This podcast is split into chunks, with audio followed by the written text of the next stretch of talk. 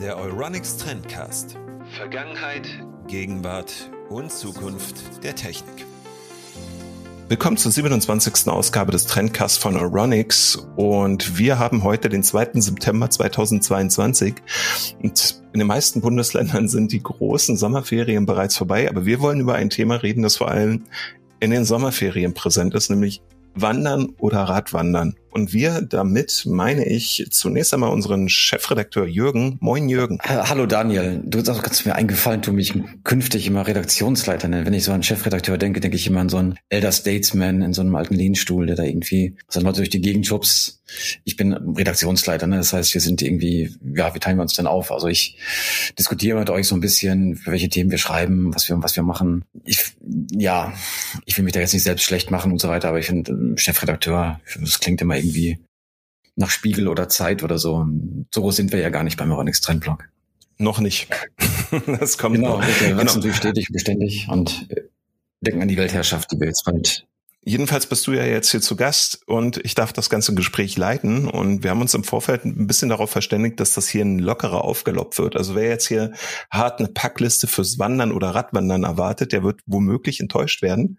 Aber wir werden ein bisschen über unsere Erfahrungen reden, die wir gemacht haben auf längeren Touren und ja, einfach mal gefragt, lieber Jürgen, wie hast du denn die Sommerferien verbracht?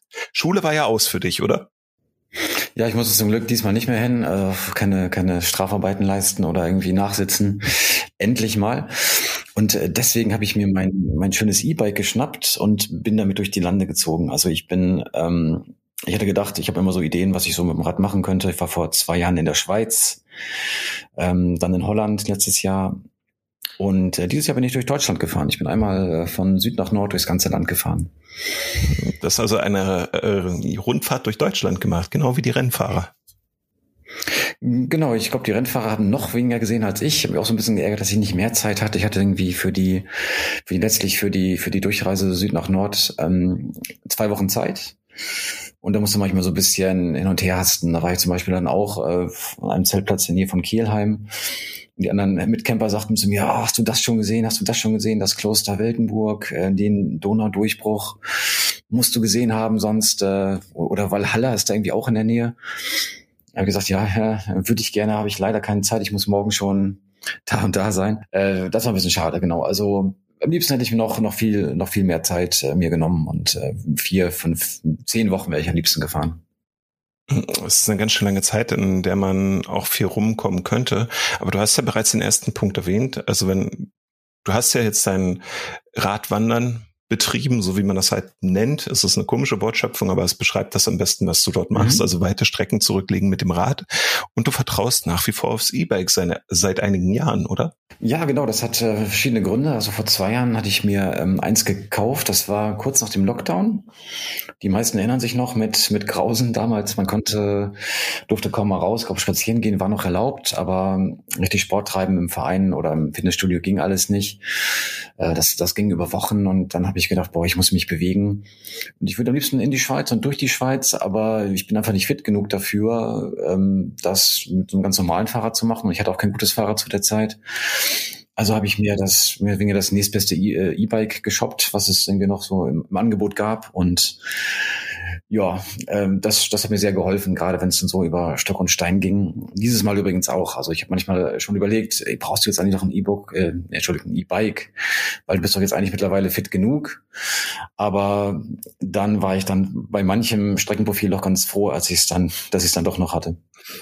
Es hat eine gewisse Bequemlichkeit, oder wenn der Akku einen dann ein bisschen anschiebt. Ja, Bequemlichkeit zum einen das, aber das war auch die eine oder andere Steigung, der würde ich fast behaupten, mit den ganzen schweren Taschen und dem schweren mir selbst wäre ich den Berg gar nicht hochgekommen. Der war einfach zu steil oder ich hätte da komplett Vollgas geben müssen und das dann über Kilometer lang. Dann wäre ich wahrscheinlich gar nicht an dem geplanten Ziel angekommen, das ich wollte. Ne? Ich hatte so Durchschnittsstrecken von 100 Kilometern am Tag und wenn es da so ein bisschen hügelig war, dann wäre das sehr schwer geworden ohne Motor. So sagen muss natürlich, die meisten Leute, ne, also es gibt schon, die meisten ist egal, womit du fährst, aber es gibt schon die eine oder andere Stichelei von anderen Rennfahrern, die ohne Motor fahren, wenn da mal ein E-Bike-Fahrer kommt, nach dem Motto, wer bist du denn? Und einen habe ich mal gegrüßt und der meinte dann zu mir, nee, E-Bike-Fahrer grüße ich grundsätzlich nicht. Weiß ich nicht, machen manche Leute einfach nicht. Es ist, ja, glaube ich, so ein bisschen so Ansichtssache nach dem Motto, werden nicht überall so gerne gesehen, weil man sich das Leben so ein bisschen leichter macht. Ja, kann ich einerseits nachvollziehen, andererseits ist das halt auch ein bisschen engstirnig, weil je mehr Radfahrer du halt auf die Straße bringst, desto mehr ist die Politik beispielsweise auch bemüht, halt die Infrastruktur für Fahrradfahrer halt auszubauen und desto mehr wird ja auch investiert ganz generell in das Fahrrad, ne? Also es gibt ja mal so dieses Bonmot der Politik, dass halt die Autoindustrie das Rückgrat der deutschen Wirtschaft sei, aber viele der Komponenten, die du jetzt halt drin hast, finden sich halt auch im E-Auto und sonst wo. Das heißt, es ist eigentlich ganz variabel, ob du halt eine Batterie jetzt ins Auto einbaust oder ins Rad, jetzt mal vom Formfaktor abgesehen. Und auch andere Teile sind halt eigentlich von den Zulieferern für beide Industrien gefertigt. Insofern finde ich persönlich, das ist ein bisschen engstirnig, wenn man ja dann jemanden einfach so nicht begrüßen möchte oder so. Man sollte sich eigentlich freuen, dass so eine Person, also eine andere Person, die man nicht kennt, ebenfalls mit dem Rad unterwegs ist. Ja, das stimmt natürlich, ne? Ich habe mir auch manchmal verstehe ich es natürlich auch. Ich habe irgendwie kurz vor Leipzig da mal den Spaß gemacht, da ging es einen ziemlichen steilen Hügel hoch und neben mir war ein Rennradfahrer, hat was gemerkt, der konnte nicht mehr so richtig. Ich wollte den Berg aber auch hoch, habe den Motor mal voll aufgedreht und bin dann so neben dem hergefahren. Du hast gemerkt, nee, der wollte sich auf keinen Fall von mir überholen lassen. Mit dem E-Bike hat er mal richtig in die Pedale getreten und den Berg vor mir geklommen. Also da geht es so ein bisschen auch an die Ehre. Und ich verstehe es ein bisschen, aber ich hab mich auch mal eine irgendwie ganz ganz komisch von der Seite angemacht und dachte, ja, du Luftpumpe und so. Als ich da gerade, also da noch vor der Reise einen Berg hochgefahren bin zum Trainieren. Was der aber nicht wusste, ist, dass ich dann zum 5. Mal den Berg hier in Bonn hochgefahren bin, ohne Motor, mit dem E-Bike. Das heißt dann, das sehen die Leute in dem Moment natürlich nicht. Ne? Du hast immer die Wahl beim E-Bike, fahre ich mit Motor, fahre ich ohne. Ja, und wenn ich ohne fahre, dann finde ich es nicht ganz fair, wenn dann irgendwelche solche Sprüche kommen. Das klingt teils ehrlich gesagt ein bisschen sehr verbissen und teils auch sehr kindisch, wenn ich das jetzt mal so formulieren darf, ohne solchen Personen zu nahe treten zu wollen. Aber ach ja, eigentlich sollte jeder nach seiner Fasson glücklich werden und wenn andere halt mit radeln. Aber gut, das hatten wir halt. Weißt du denn aus dem Kopf, wie viel dein E-Bike wiegt? So Pi mal Daumen. Ich weiß es nur Pi mal Daumen. Also ich würde schätzen, oder ja, mich zu erinnern, so knapp unter 20, ich denke mal so 18 Kilo sind's. Ist schon ein schwerer, wuchtiges Ding. Es gibt aber noch deutlich schwerere. Ich glaube, die Bahn zieht die Grenze, oder die Schweizer Bahn zumindest war es damals, bei 25 Kilo. Also alles, was über 25 Kilo ist, darf nicht mehr mit in die Schweizer Bahn rein. Und 25 Kilo ist aber schon ganz schöner Oschi hier. Ich meine, so ein S-Pedelecs, wofür man dann noch ein Kennzeichen braucht, die wirken manchmal noch ein bisschen mehr. Aber so mit 20 Kilo, meinst du auch ein Tracking-E-Bike, ne? Das ist nochmal ein bisschen schwerer als andere. Ich denke mal so 15 bis 20, manchmal auch 25, damit muss man ungefähr rechnen. An Gepäck hast du dann was mitgenommen? Also klar, das E-Bike selber, das ist, hat den Akku mit dabei, da brauchst du sicherlich ein Ladekabel mindestens dafür und ja, um die 20 Kilo wiegt das Ding dann, aber das ist ja trotz Motor, der dich beim Radeln unterstützt, der hat doch schon eine ganz schöne Packung. Aber was hast du denn ansonsten alles noch mitgenommen? Also wie darf ich mir das vorstellen? Weil du hast zwar Fotos gepostet in allen möglichen sozialen Netzwerken, aber nicht von dir und dem Fahrrad und deinem Gepäck, sondern immer nur von den Sehenswürdigkeiten. Ach so, hättest du meinen Blog gelesen? Tue ich nicht. Mein Privatblog www.aventurer.com. Dann hättest du, vielleicht hatte ich ganz zu Anfang, hatte ich da auch mal ein Bild von mir und dem Fahrrad. Ja, ich hatte ganz normal zwei so Packtaschen links, rechts vom Gepäckträger. Die meisten haben, manche haben auch noch vorne welche, ne? Sieht man auch ganz oft. Die habe ich aber nicht, also habe ich nicht gebraucht und habe ich auch gar keine für. Das sieht natürlich noch ein bisschen abenteuerlustiger aus. Und dann hatte ich noch so eine Reisetasche obendrauf auf dem Gepäckträger. Also 3 Taschen hatte ich dabei. Und so eine Lenkertasche hatte ich noch. Und ja gut, was ich alles drin hatte, ja natürlich Sachen zum Anziehen. Und wenn es um die Elektronik geht, darüber wollten wir ja eigentlich auch noch sprechen heute, ne? Das ja, das kann man recht schnell zusammenfassen. Also das war natürlich das E-Bike-Ladegerät, was du erwähnt hast. Da hat jedes E-Bike hat ja so sein eigenes Ladegerät. Das ist nicht so wie bei den Smartphones, oder sagen wir eher, wie es bei den Smartphones bald sein sollte, dass alle dann nur noch einen Standard nutzen. Da kocht jeder mehr oder weniger sein eigenes Süppchen. Ich habe da irgendwie so einen runden Stecker, der auch nur genau in den Akku passt. Und das Ladegerät ist so, wie groß ist das? So 2 Hände groß ungefähr, relativ leicht, also gut zu verstauen. Da hatte ich natürlich Zelt, Luftmatratze, Schlafsack, sowas dabei. Ich bin auf Campingplätzen immer untergekommen. Fast immer, also wenn ich nicht bei irgendwelchen Freunden übernachten konnte, was auch ein paar Mal der Fall war. Ja, und dann die Technik, die man so braucht, am allerwichtigsten natürlich das Smartphone. Weil das ja fast alles vereint, was man früher in separaten Geräten hatte. So ist es. Also ich habe ja schon auch sonst, da haben wir auch schon mal eine Folge drüber gesprochen, ne? Ich habe jetzt mittlerweile gar keine Fotokamera mehr. Mhm. Fotografieren nur noch mit dem Smartphone. Da sage ich gleich dazu, das muss keiner so machen. Das habe ich für mich entschieden, dass mir das reicht von der Qualität her, für die Art von Bildern, die ich machen möchte. Wenn ich hier bei uns im Trendblog zum Beispiel für einen Testbericht Fotos aufnehme oder wenn ich für die sozialen Netzwerke, du hast gerade angesprochen, für Instagram oder so Bilder hochlade, dann reichen mir da Bilder von einer guten Smartphone-Kamera natürlich. Und also das ist das Erste, was das Smartphone ersetzt, also die Kamera. Ich hatte da in Mannheim einen Nebenzelter, der hatte noch seine Spiegelreflexkamera dabei. Mhm. Schwörte auch darauf, gesagt, nee, auf keinen Fall. Also die muss ich mitnehmen, kostet es, was es wolle. Finde ich auch gut. Er ist dann immer, hat es ein bisschen anders gemacht als ich, hat sich ein bisschen mehr Zeit gelassen, ist dann immer noch in die Städte rein, hat da so ein bisschen Sightseeing gemacht. Und da konnte der mit so einer Spiegelreflexkamera natürlich deutlich mehr machen noch, ne? Also kann ich gut verstehen. Jetzt muss ich mal ganz kurz nochmal hier Exkurs einlegen. Nennt man das so? Ich weiß gar nicht. Oder zum anderes Thema zu sprechen kommen. Du bist ja auch vor ein paar Jahren gewandert. Das ist schon eine Weile her, ja. Das ist eine Weile her. Und du bist aber nicht mit dem Fahrrad gewandert, sondern zu Fuß. Da können wir gleich nochmal genau drauf eingehen. Aber was ich fragen wollte ist, oder die Beobachtung, die ich gemacht habe, ist, also jeder nimmt das Notwendigste mit an Klamotten, Technik und so weiter. Aber ein Item oder zwei hat immer jeder noch dabei, fast jeder, auf das man nicht verzichten möchte. Und bei meinem Nebenzelter in Mannheim war das zum Beispiel die Spiegelreflexkamera. Oder ich frage mich, was war das bei dir? Hattest du auch irgendwie sowas dabei, was du auf keinen Fall hättest zu Hause lassen wollen, obwohl es nicht zwingend nötig gewesen wäre? Ja, das war die Spiegelreflexkamera. Okay. Aber ich bin nicht die Person, über die du gerade geredet hast, sondern ich hatte mir 2018, das war auch das Jahr, in dem ich dann eine Wanderung machte von Dresden, den Jakobsweg entlang bis Nürnberg und von dort aus nach Süden Richtung München, was mein Ziel dieser Wanderung war.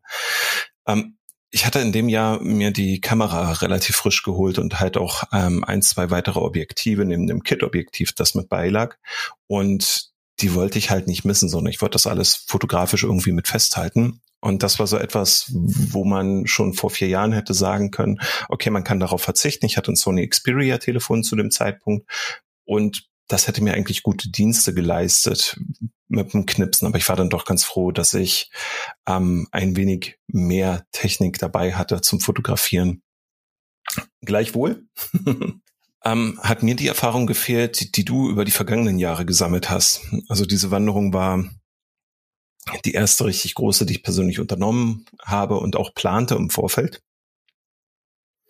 Dementsprechend doof habe ich eigentlich alles gepackt. Okay, das würde mich jetzt genau interessieren, die Hörerinnen und Hörer wahrscheinlich auch. Was hast du denn alles dabei, was nicht gemusst hätte? Ich muss dazu sagen, es war so, ich habe zu dem Zeitpunkt eine ganze Menge Geld bekommen, weil ich ein Stipendium bekam wegen guter Leistung im Studium. Und okay. Ja, immerhin. Und ich sagte mir, okay, ich habe jetzt viele Jahre eigentlich fast nur am Schreibtisch verbracht, jetzt brauche ich mal was anderes. Ich habe mal vor, nach München zu wandern. Das war halt so eine Schnapsidee.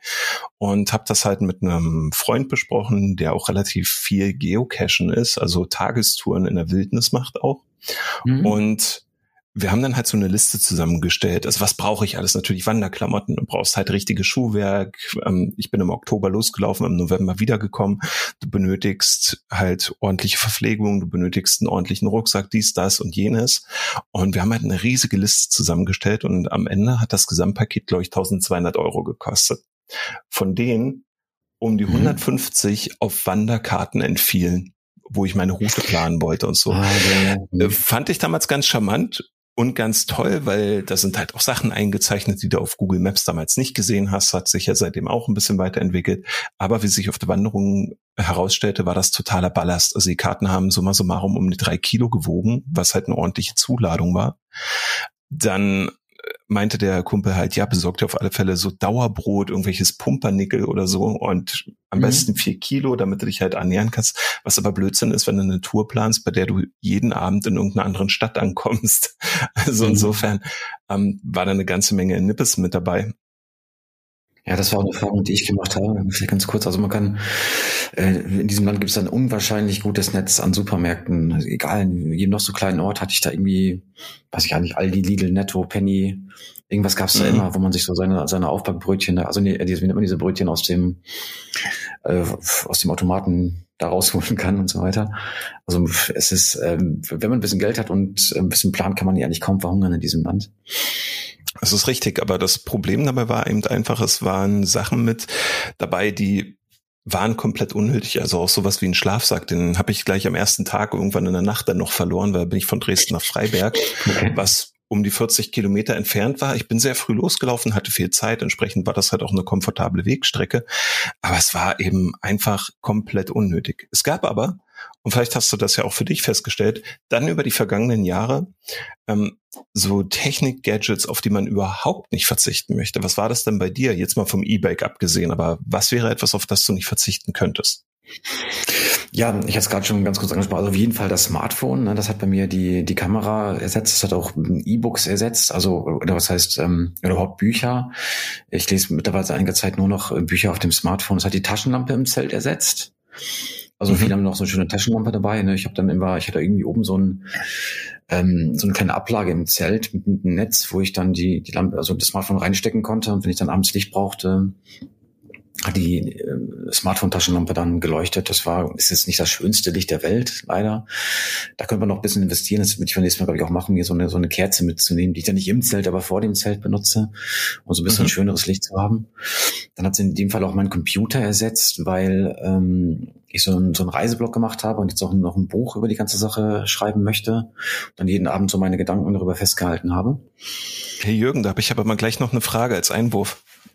Ich weiß schon, welche Frage du stellen willst. Ja, Ich hab vor einigen Podcast-Folgen bereits darauf hingewiesen, dass ich öfter nachfragen werde. Ich ziehe das auch in die Öffentlichkeit. Was macht dein Singapur-Reiseführer? Der Singapur-Reiseführer, der kommt dann auch danach wahrscheinlich, hoffentlich. Ich arbeite noch daran. Ich wollte im April damit fertig sein. Ne? Jetzt haben wir September.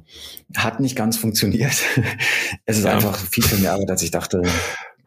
Und ich arbeite noch daran, ich schreibe noch daran, aber es nähert sich zumindest langsam dem Ende. Und meine Hoffnung ist, dass ich in dieses Jahr noch schreibe, also veröffentlichen kann. Das heißt also, der Nachfolger kommt vermutlich früher raus als der Vorgänger. Also das Buch zur jetzigen Tour kommt dann vor dem Singapur-Reiseführer. Ja, genau. Ein Freund von mir hat mich da auch schon mit George R.R. Martin verglichen. Große Ehre, viel zu viel der Ehre. Also dem Autor der Buchvorlage von Game of Thrones. Der hatte mittlerweile den letzten Teil veröffentlicht. Ich glaube noch nicht. Ne? Er schreibt nur irgendwelche anderen Bücher oder schreibt im Drehbuch von den ganzen Serien mit. Aber ich meine, der letzte große Teil fehlt noch. Na, er macht einiges. Also er begleitet ja andere Autoren. Er begleitet auch die Drehbuchautoren der Serienableger. Und das Interessante ist, George R.R. Martin, das ist so ein Fakt, den habe ich mal aufgeschnappt, der schreibt auf einem Computer aus den späten 80ern in einem Programm, das nicht mehr kompatibel ist mit aktueller Software. Ja, das Video habe ich gesehen. Da war irgendwie so eine Talkshow, hat er das erzählt, ne? Mit WordPad oder sowas schreibt er das, ne? Das aber auch keiner hacken kann, weil das nicht online ist.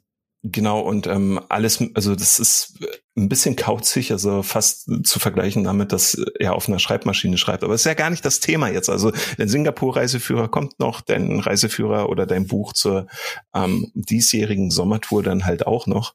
Das ist schön und du hast es ja eben gerade erwähnt, also das Smartphone ist auf alle Fälle so das zentrale Gadget, das du halt genutzt hast. Genau, das auf jeden Fall. Und da vielleicht noch abschließend sozusagen, was es ersetzt hat, das hat genau mein Computer sozusagen ersetzt. Ich habe da meine Gedanken festgehalten, es war nicht richtig toll, da jeden Abend 1-2 Stunden auf der kleinen Tastatur zu tippen. Hätte auch Möglichkeiten gegeben, da irgendwie so eine andere Tastatur, aber ich habe gedacht, das reicht eigentlich. Also danach haben meine Daumen noch immer wehgetan. Würde ich jetzt nicht jedem empfehlen, aber ich glaube, im Notfall geht das mal eine Zeit lang.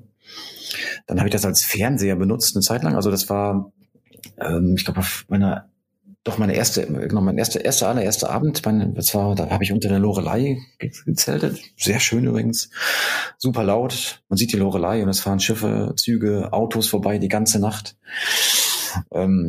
Ist schön zu campen, aber nicht sehr leise, man kriegt nicht viel Schlaf. Und an dem Abend war das Finale zwischen Deutschland und England bei der Fußball-EM der Frauen. Und das habe ich so auch noch nie gesehen, weil, gut, die meisten haben es wahrscheinlich mitbekommen, es war eine Riesensache dieses Jahr. Aber so viel Interesse für die EM der Frauen habe man bisher noch nie gesehen. Und fast jeder auf dem Campingplatz hat das irgendwie gestreamt. Also die meisten Camper auf einem Tablet. Aber ich habe kein Tablet dabei. Es ist was anderes vielleicht, wenn man da mit so einem Campingwagen unterwegs ist. Aber beim Bikepacken nimmt man das Allernötigste mit. Ich habe gesehen, es geht auch auf dem Smartphone. Ich habe mir dann WLAN geben lassen von der Rezeption und dann, ja, während ich das Zelt so aufgebaut habe, das so ein bisschen auf dem Smartphone streamen lassen. Also im ZDF war das, glaube ich, oder ARD, eins von beiden, Livestream. Und dann gesehen, dass wir dann ja leider verloren haben, aber es war trotzdem ein schönes Spiel und konnte das live verfolgen und es war eine gute Stimmung an dem Abend da auf dem Campingplatz. Und wer war der Hauptsponsor dieses Ereignisses aus Deutschland? War Euronics der Hauptsponsor oder nur einer von den Sponsoren? Das weiß ich nicht mehr. Wir waren genau einer der Hauptsponsoren des gesamten Happenings. Ja, ja, Euronics hat von Anfang an daran geglaubt, dass das ein großer Kracher wird, das Turnier. Und haben das Geld meiner Meinung nach gut investiert. Ja, war schön. Also war schön halt auch zu sehen, dass man da halt auch Unterstützung mit reingibt. Und ich habe das auch noch nie erlebt, dass dieses Event einer Frauenfußballmeisterschaft, also in einer internationalen, so viel Aufmerksamkeit bekommen hat. Glücklicherweise. Mal sehen, wie das dann im Dezember abläuft. Bei den Herren, bei der WM. Ja, genau. Also ich hoffe auf jeden Fall, dass es für die, für den Fußball der Frauen der Durchbruch war. Mhm. Würde mich sehr freuen. Und was die WM den Männern dieses Jahr angeht, schauen wir mal. Ne? Ich hoffe, dass das auch interessant wird. Aber naja, die Vorzeichen stehen ja nicht besonders gut dafür mit der ganzen Ausrichtung. Und naja. Nee, aber der Postillon meldete, dass Panini jetzt ein Sammelalbum herausbringt, wo du Bildchen der beim Stadionbau umgekommenen Arbeiter sammeln kannst. Das ist sehr bitter. Das ist böse, aber treffend, ja. Ja, es ist sehr böse, aber immerhin, der FIFA-Chef ist ja mittlerweile halt auch da im Nahen Osten mit seinem Wohnsitz vertreten. Es ist halt, aber das ist jetzt eine andere Sache und es geht halt auch in die Richtung Politik. Die wichtige Information hier für den Podcast, und wir schweifen übelst ab, ist halt einfach die, du hast halt dein Smartphone als zentrales Gadget genommen und wir wissen das halt auch von einem anderen Redakteur, nämlich Sven, der in der vergangenen Episode hier zugegen war. Ja, der großartige Sven Wernicke, genau. Genau, der auch zum Beispiel gesagt hat, er hat halt eine spezielle Powerbank, mit der er zum Beispiel auch sein Surface, das er mit hat, laden kann und so.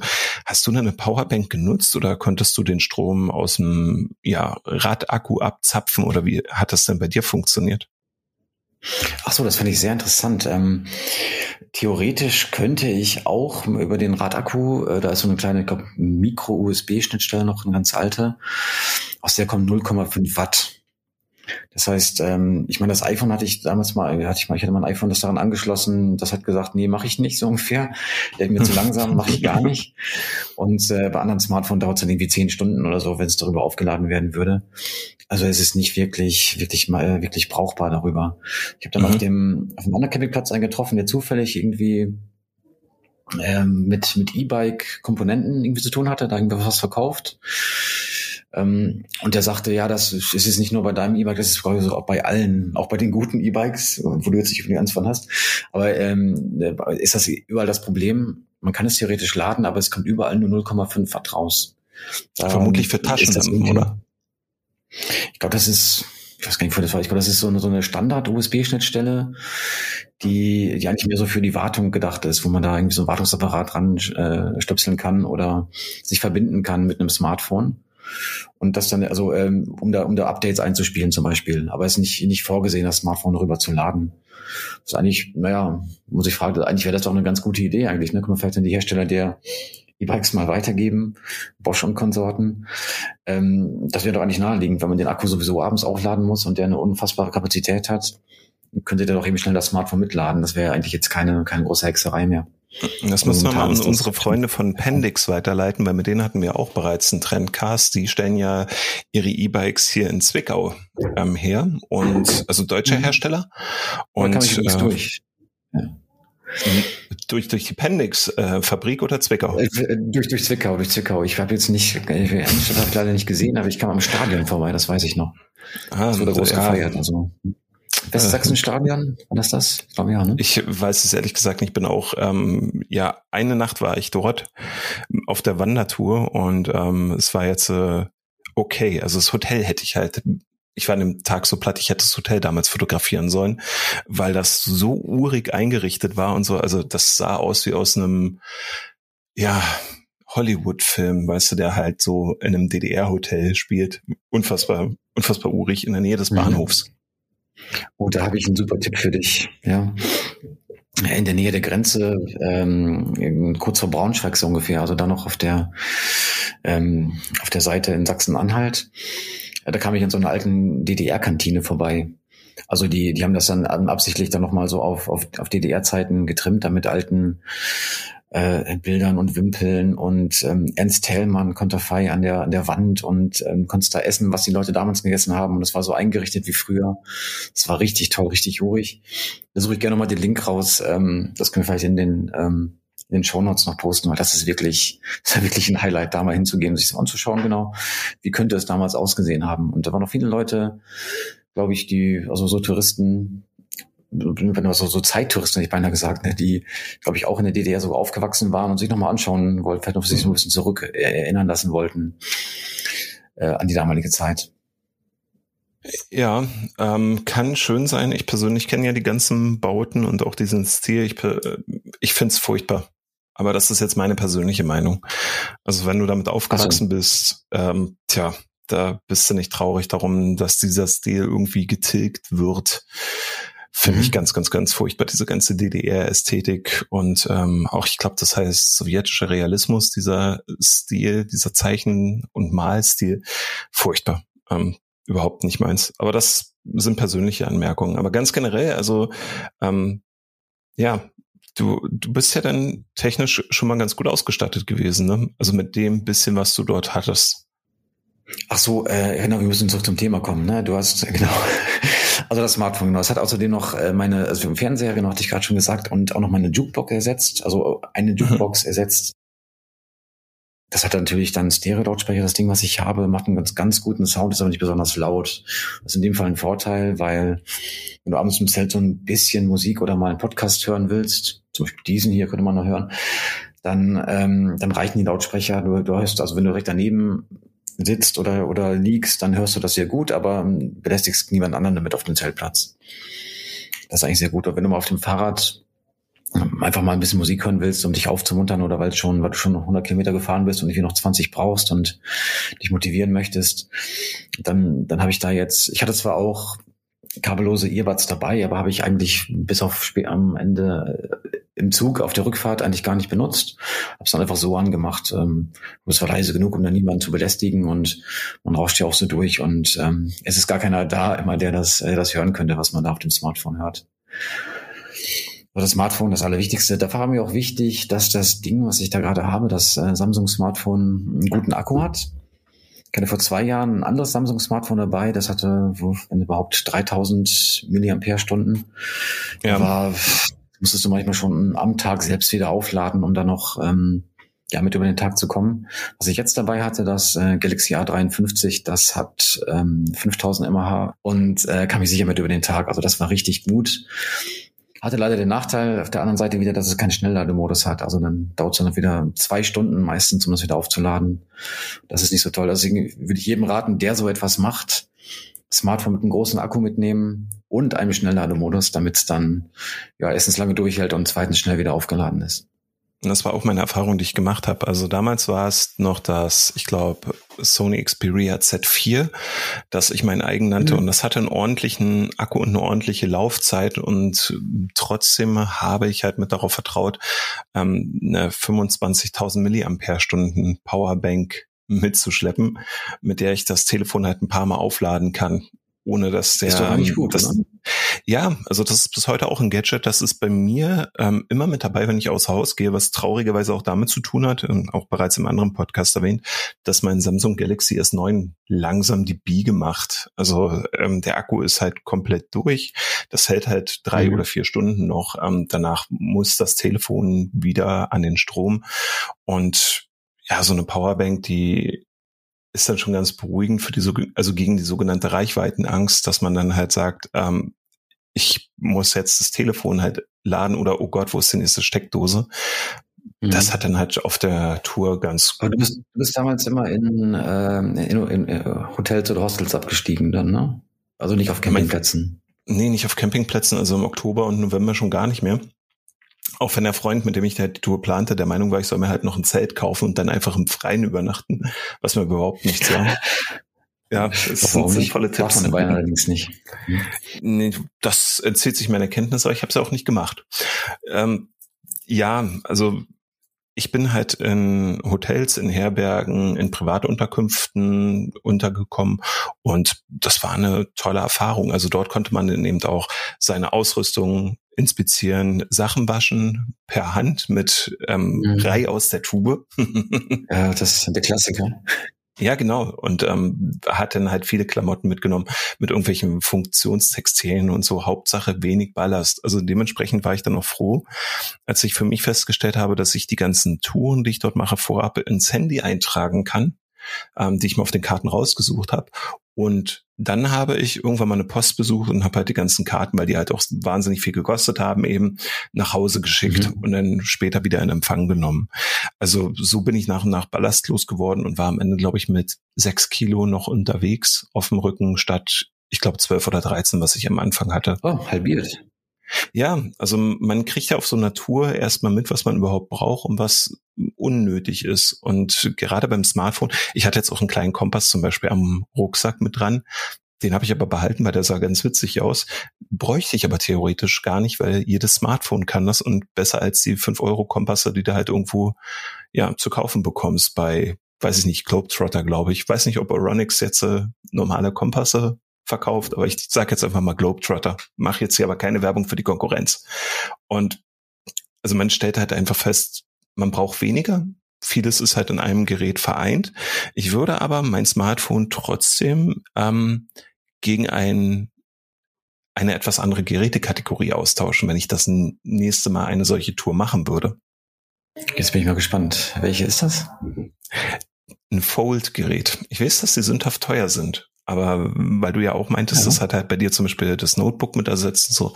Wenn ich dann wirklich mal was über längere Zeit tippen müsste und so, würde ich ein Samsung Galaxy Z Fold 4 richtig gut finden. Mhm, das Neueste, ne?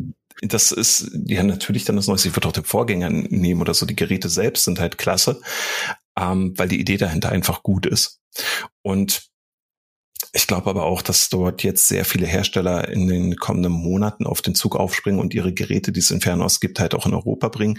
Und wenn die dann halt noch witterungsbeständig sind, könnte das sicherlich ein Gerät sein, also eine Gerätekategorie, die sich auch bei Wanderern durchsetzt, weil die einfach unfassbar viele Funktionen in sich vereinen. Und wenn du dann halt mal einen größeren Kartenausschnitt zum Beispiel brauchst, dann klappst das Ding halt auf und dann kannst du dir das nochmal in Gänze ansehen. Das stimmt. Nur mit dem Akku. Da haben die Geräte nach wie vor halt ihre Defizite, aber dafür gibt's ja die Powerbank. Ja, die Powerbank. Oh, da muss ich noch eine kleine Anekdote dazu. Und zwar, ja, bitte. Was Camper wahrscheinlich wissen, andere Leute vielleicht nicht so, auf Campingplätzen geht nachts der Powerbank-Klau um. Und da entstehen sehr, sehr interessante Sachen. Ich habe in Hamburg, auf dem Elbstrand auf dem Campingplatz nicht untergekommen. Das war super interessant, weil da hängen auch immer so Aushänge da. Also du musst dir so vorstellen, nachts möchte jeder irgendwie so eine Powerbank da aufladen und dann stellen gute Campingplätze manchmal so Steckdosenleisten bereit, oder wo da jeder seine Powerbank da anschließen kann. Ja, und am nächsten Morgen fehlen da schon manchmal welche, weil irgendjemand, keiner weiß genau wer, da die Powerbanks wegnimmt. Hat einer einen Aushang gemacht und sich dann bitter darüber beschwert und nach dem Motto, du asoziales Element, ich war hier im Urlaub, hatte mein Ladekabel, teures Apple-Ladekabel sogar noch dabei und du hast es mir geklaut, du hast mir den Urlaub versaut, das werde ich dir nie verzeihen, so ungefähr.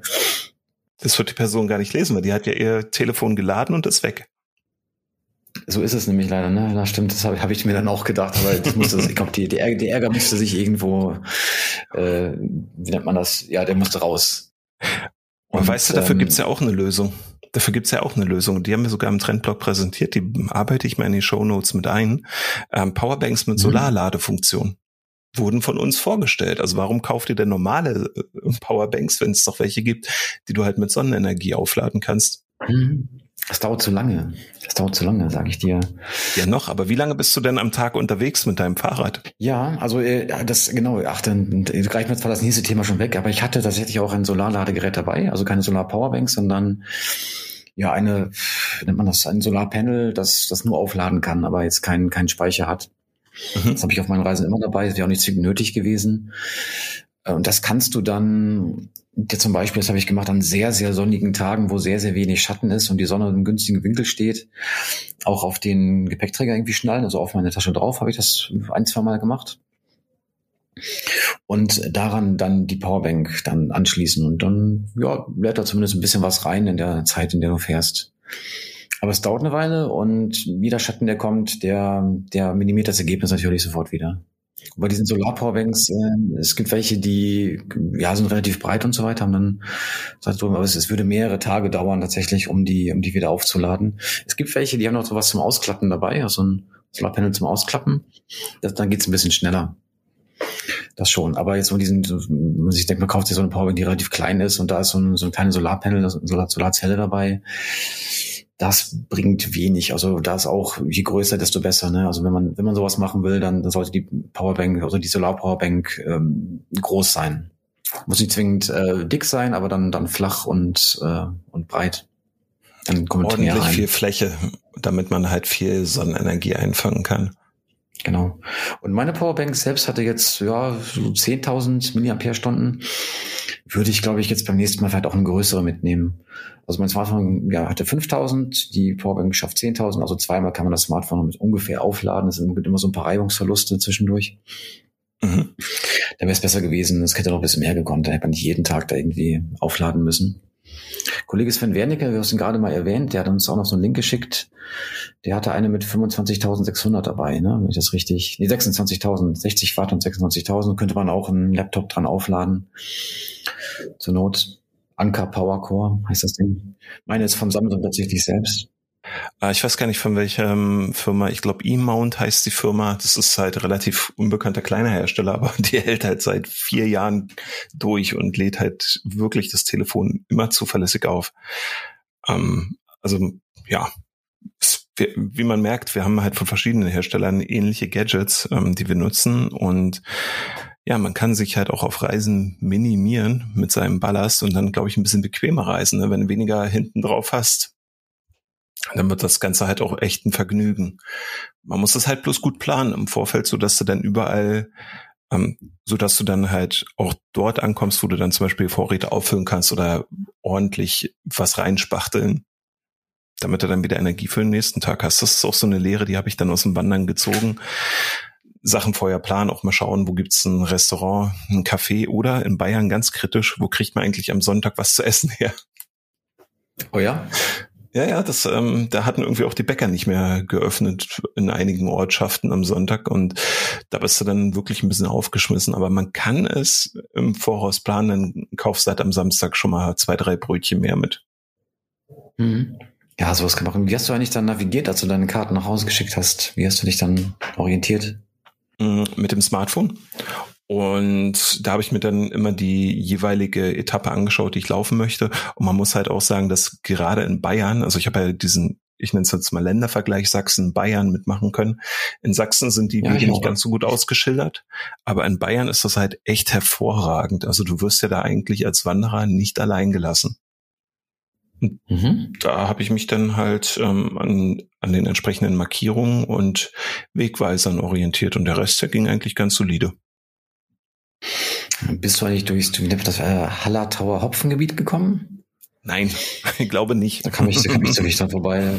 Fuß für den ganzen Nachmittag nur durch Hopfenanbaugebiet. Das war sehr schön zu sehen. Man kann auch an der Donau entlang fahren. Das machen auch sehr viele Leute. Wenn sie nicht so viele Steigungen wollen, fahren sie gerne an Flüssen entlang. Mhm. Aber das wird jetzt, glaube ich, wieder zu weit führen, ne? Oder wo fandst du es denn am schönsten auf der Reise? Vielleicht machen wir das noch kurz mit. Es gibt eine unfassbar kleine Stadt, die wird auch niemandem was sagen. Die nennt sich Dollenstein. Das ist insofern ganz interessant. Ich habe die von Norden aus erreicht und wenn du dort diese Ortschaft erreichst, musst du nochmal einige Meter hinabsteigen über einen längeren Weg, der in dieses sehr kleine hübsche Städtchen führt. Und das sah aus wie aus einem Computerspiel, aus so einem typischen mittelalterlichen Rollenspiel.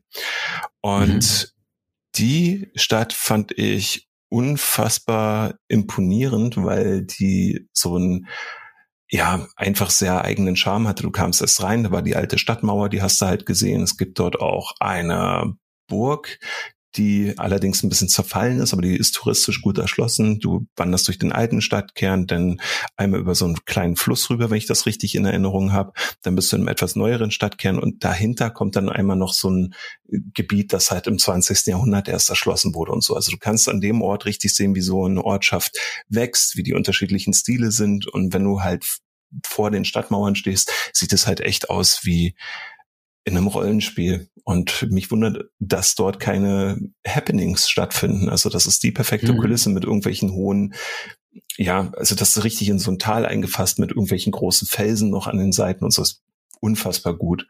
Und was mich halt auch noch imponiert hatte, war Bayreuth.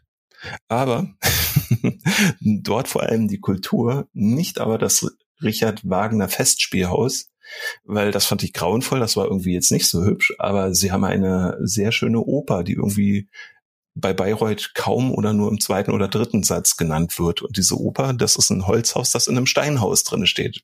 Sollte man sich ansehen. Ach, ja. Also das klingt sehr interessant. Ja, ich war noch nie in Bayreuth, bin da nicht vorbeigekommen tatsächlich, aber lohnt sich. Das kann man sich geben. Enttäuscht war ich ein bisschen von München, weil englischer Garten ist schön, aber ansonsten, ich bin von Dachau reingekommen, da war ich tags zuvor, hatte mir dort halt das KZ angeschaut und so, also wirklich mir für den Ort ein bisschen Zeit genommen. Ist auch eine schöne Stadt, Dachau zumindest, aber dann wanderst du halt die, glaube ich, 17 Kilometer oder sowas nach München rein und da wartest du eigentlich, dass dann dort so ein Schild steht, Ortseingang München, dass du weißt, jetzt bin ich da. Aber du stehst dann auf einmal einfach in München, irgendwo im Norden und weißt gar nicht, wie du da hingekommen bist. Naja, war ernüchternd. Wenn das dein Reiseziel ist, dass du dann einfach drin. Naja, München war das Ziel und ich dachte mir, hey, jetzt so am Ortseingangsschild dann erstmal rasten und so, aber dann stehst du halt einfach in München und musst dann erstmal sagen lassen, dass du das Schild nicht verpasst hast, weil es gibt einfach keines auf dem Wanderweg. Mhm. Okay. Und wo war es denn für dich am schönsten und wo war es für dich am ernüchterndsten? So richtig ernüchternd fand ich es eigentlich nirgendwo. Ich bin Chemnitz. Das würde ich jetzt überraschen. Ich fand Chemnitz tatsächlich eines der Highlights auf der Tour. Mhm. Ich glaube, da hatten wir schon mal drüber gesprochen, oder war das mit Sven? Ich weiß gar nicht mal. Ich fand das eine erstaunlich schöne Stadt. Ich hätte es gar nicht so erwartet. Also klar, das Karl-Marx-Denkmal da, ne, das, ich fand es imposant. Ich glaube, also der eine oder andere hat es vielleicht schon ein bisschen zu oft gesehen. Dann haben die da auch ein schönes Rathaus, war das, glaube ich, jetzt will ich nicht lügen, Rathaus oder Kirche, vermutlich das Rathaus. Ich hatte leider auch nicht so viel Zeit, mir das alles anzuschauen. Ich kam auch von Westen in die Stadt und da sind sehr viele gut erhaltene Häuser noch, finde ich so, aus dieser alten Bergbauernzeit. Also richtig schöne Anwesen zum Teil und also ich habe nicht alles von der Stadt gesehen, aber was ich gesehen habe, war wirklich schön. Hätte ich nicht gedacht. Ja, und was hat dich ernüchtert? Also du meintest jetzt eigentlich nichts so richtig, aber es gibt ja vielleicht irgendwas, wo du sagst, okay, da waren deine Erwartungen dann doch ein bisschen höher, wenn man so viel rumkommt. Ja, ich bin diesen Hochsommer gefahren. Es hat das mit der Dürre, das haben wir alle mitbekommen, ne? Also seit Wochen nicht richtig geregnet hat. Und zum Teil, das war in Bayern genauso wie Sachsen-Anhalt, kam mir die Gegend so trocken vor, dass ich mir gedacht habe, ich bin hier irgendwie im mittleren Westen der USA. Also wenn da nicht noch irgendwie noch so ein Strauch durch die Gegend weht, wie so einem schlechten Western, das wäre eigentlich auch alles gewesen. Aber da kann natürlich die Leute vor Ort nichts dafür. Es ist einfach unfassbar trocken und es trifft da wirklich einige Regionen ziemlich hart und das ist eigentlich so ein bisschen traurig. Und dann siehst du zum Teil auch, dass das Nutzvieh da auf den Weiden, Kühe, Schafe, zum Teil haben sich Enten, habe ich auch Enten gesehen, die sich da irgendwie im Schatten verkrochen haben, weil es so unfassbar heiß war. Und das Vieh war in einem richtig schlechten Zustand zum Teil. Also du merkst das ein bisschen an der Schafswiese, wo sich da alle irgendwie eingekotet haben und ganz im Wiese ist irgendwie braun und die Schafe sehen wirklich nicht gut aus. Ich hoffe schon noch, dass man denen was zu trinken gegeben hat, aber so ein natürliches Vorkommen gab es da irgendwie nicht. Das war zum Teil schon sehr, sehr erschreckend zu sehen. Das ist dann aber das Thema eines anderen Trendcasts sicherlich, wo man mal darüber reden sollte. Thema Klimawandel, genau, ja. Wir wollen nicht zu politisch, also politisch ist es ja eigentlich gar nicht, aber das ist ein Thema, das uns betreffen wird in den nächsten Jahren, wollen oder nicht. Ja, definitiv. Also das kriegen wir ja jetzt schon mit und das sollte man irgendwie mal nochmal beleuchten. Können wir in irgendeiner der kommenden Folgen dann sicherlich mal umsetzen mit Experten dazu, die müssten wir dann aber einladen. Aber für diesen Trendcast würde ich sagen, belassen wir es erstmal dabei, weil wir haben erstmal gelernt, man kann mit wenig Technik gut reisen. Sollte vielleicht auch ein bisschen relaxter rangehen. Ich war am Anfang ehrlich gesagt ein bisschen enttäuscht, nachdem ich feststellte, dass ich ganz viel von dem Zeug, das ich vorher eingekauft hatte, wo ich mir Gedanken gemacht habe, was hole ich mir und brauche ich das wirklich, und kam immer zu dem Entschluss, ich brauche das und ich brauche das definitiv. Man lernt halt mit jeder Tour mehr und mehr, auf was man halt verzichten kann. Das ist eigentlich auch ganz toll. Ich denke, das ist eine Erfahrung, die, glaube ich, auch alle Hörerinnen und Hörer auch kennen. Ne? Man nimmt, egal in welchem Urlaub, unfassbar Sachen an Zeug mit, die man hinterher nicht braucht. Und aber irgendwas vergisst man auch immer. Egal wie gut man plant, weiß nicht, ob es dir auch so ging, irgendwas musst du dann doch am Ende noch nachkaufen. Hast du da noch eine Erinnerung dran? Ob du irgendwas ich glaube, ich habe tatsächlich Duschbad vergessen. Das, weißt du, hast du alles Mögliche eingepackt und dann fehlt dir halt Duschbad, also rennst du da erstmal stinkend durch die Botanik. Ich glaube, das war, was ich vergessen habe. Ja. Aber ansonsten eigentlich war alles dabei. Respekt. Und dann hast du die Hälfte nach Hause geschickt, was dann doch zu viel war. Also ja, zu viel, zu wenig. Weniger Respekt, da bin ich dann zum Minimalisten geworden, genau wie du. Jetzt aber die Aufforderung an unsere Hörerinnen und Hörer, weil wir haben halt hier eine Folge produziert, die wird nächstes Jahr vermutlich nochmal neu aufgegriffen, sicherlich auch nochmal neu publiziert in diversen Artikeln. Aber uns würde jetzt mal interessieren, was ihr eigentlich für euch so gelernt habt auf Radwander- oder normalen Wandertouren oder Tagesausflügen, auf was man verzichten kann, was aber auch ganz wichtig im Gepäck ist, an Technik, an Gadgets, wo ihr sagt, darauf kann man überhaupt nicht verzichten. Schreibt es uns gerne in die Kommentare hier, auf Facebook oder sonst wo das hier gepostet wird. Und ja, dann lesen wir uns das durch und werden das vielleicht im nächsten Jahr wieder aufgreifen. Würde mich freuen. Mich auch. Jürgen, ich danke dir, Daniel, dass du dabei warst. Gerne. Bis dahin. Ebenso. Mach's gut.